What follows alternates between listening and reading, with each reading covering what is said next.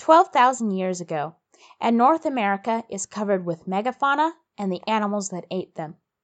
But all these years later, do these extinct animals linger?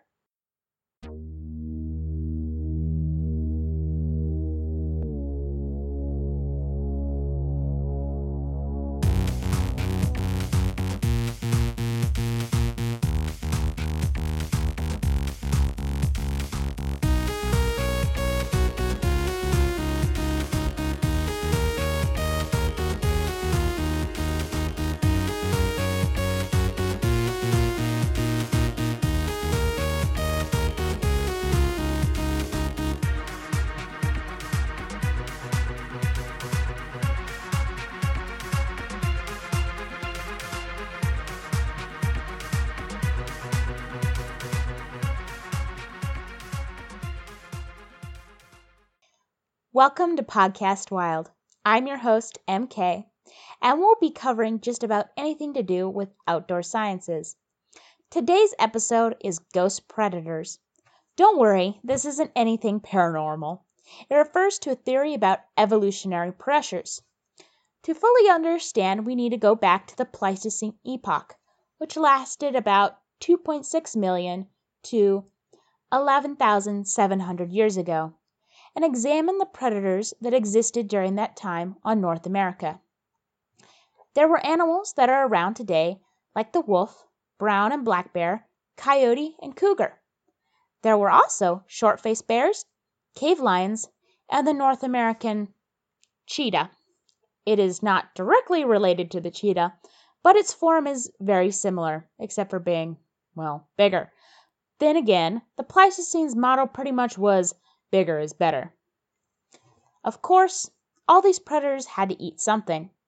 Some are now extinct and some are extant or alive today. For example, during this time period there were 14 types of antelope. Only one of these remain, and that's the star of our show today. Pronghorn are the fastest animals in North America having been clocked in at speeds of upwards of 60 miles per hour and for long distances at speeds of 30 miles per hour for over 20 miles. As the name suggests, both male and female pronghorn bear a backwards curving horn with a forwards curving prong. They weigh 90 to 150 pounds and are roughly 3 feet tall at the shoulder. They currently live in the North American West, particularly in dry, open lands where they can forage for grasses and sage brush. The pronghorn's only main predator is the coyote, which goes after the young. But by the time they are an adult nothing can really touch a pronghorn. A cougar's top speed is 40 to 50 miles per hour, but this only lasts for short ambush bursts. Wolves are at 40 miles per hour, grizzly bear at 35, black bear at 30, and coyote at 43 miles per hour. As you can see, nothing today can catch these 60 mile per hour guys. So why are they so fast? It is Dr. John A. Byers from my alma mater of the University of Idaho in Moscow who comes forward with the theory. After studying the pronghorn at the National Bison Range in Montana, he saw several behaviors that pointed to ghost predators. That specific selection can continue even after the driving force is gone. The first clue is herd mentality. Despite having really no predators aside from humans during hunting season, pronghorn will still gather in herds. Typically this is a bonus as more eyes mean a predator might be spotted, and if there are more bodies a pronghorn can spend less time being vigilant and looking for predators and more time actually eating. But with no threat this really doesn't provide a bonus. Now they get none of the benefits of being in a herd with all the drawbacks like disease spreading and competition for food and potentially being injured in squabbles over pecking order. Secondly is that unmatched speed. As I mentioned earlier, nothing can really catch an adult pronghorn today. yet they maintain their great speed.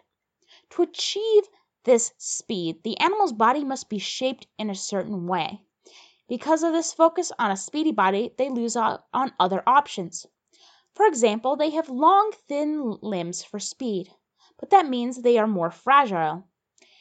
Also, all that running is energetically expensive, and running that fast can really eat up the calories. Yet despite this cost they continue to run even when they outpace every other predator. Their speed, however, is closer in line with that North American cheetah of the estimated 60 miles per hour and the cave hyena who clocks in at 60 as well. Another clue ties into the herd mentality, specifically body language and pelt coloration. Like white-tailed deer, pronghorn have a white tail and a rump. They raise the hair on their rump as an "Oh, shoot!" sign to all their buddies that something scary is about and that they need to run. This racing flag cue for that flight response is not really needed as they don't need that head start that they once did. Lastly is the sexual selection. Pronghorn, like many animals, practice polygamy, meaning one male with a bunch of ladies. When it's breeding season a male will corral a harem of females. Females will often break off to entice her man to chase after her.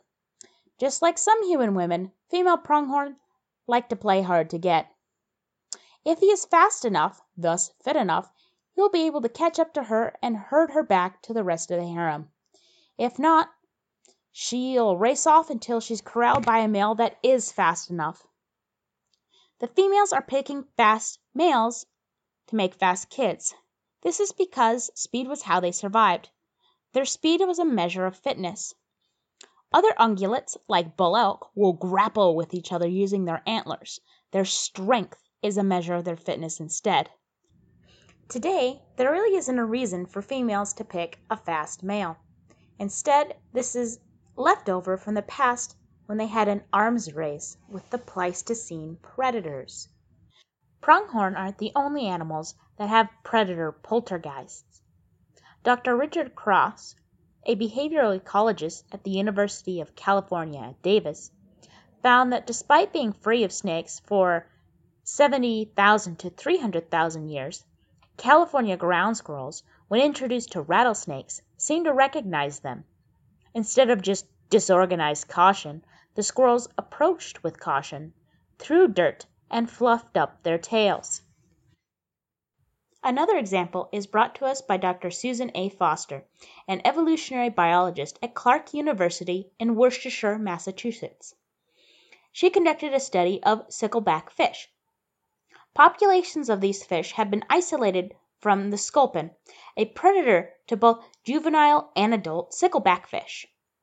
Immediately these stickleback fish exhibited a typical response, where they swam behind the sculpin and started nipping at its fin, carefully avoiding the mouth. Lab work seems to also back up the idea of fears of the parents can haunt the descendants.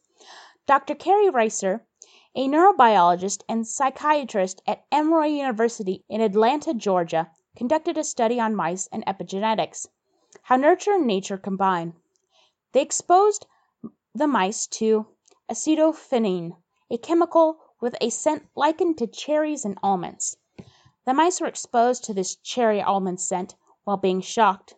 After a while the mice shuddered when presented with the scent, even when they weren't shocked. Their offspring, despite never smelling the chemical before, shuddered when introduced to the smell, with no shocking. Their trembling was more so than the controlled group. Even the grandchildren of the test mice reacted similarly. When looking at the brains of these mice they found that they had more neurons that produce a receptor protein known to detect that odor. Structures that receive signals that detect and send smell signals to other parts of the brain, such as those involved with processing fear, were also bigger. So, what does this all mean? If you want to get all philosophical, this means that actions have lasting effects. In the science world, it means that reintroduction of species may be easier than previously thought, that other animals in the ecosystem may retain behaviors in relation to the reintroduced species. That way they aren't just thrown into the fire, as it were. Well, I hope you aren't too haunted by ghost predators.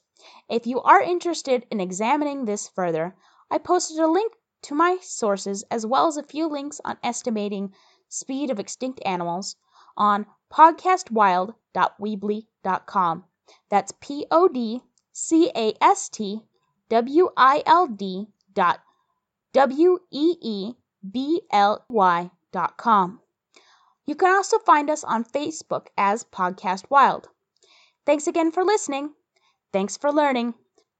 We'll talk to you next time on Podcast Wild with episode 2 Baby Cannibals.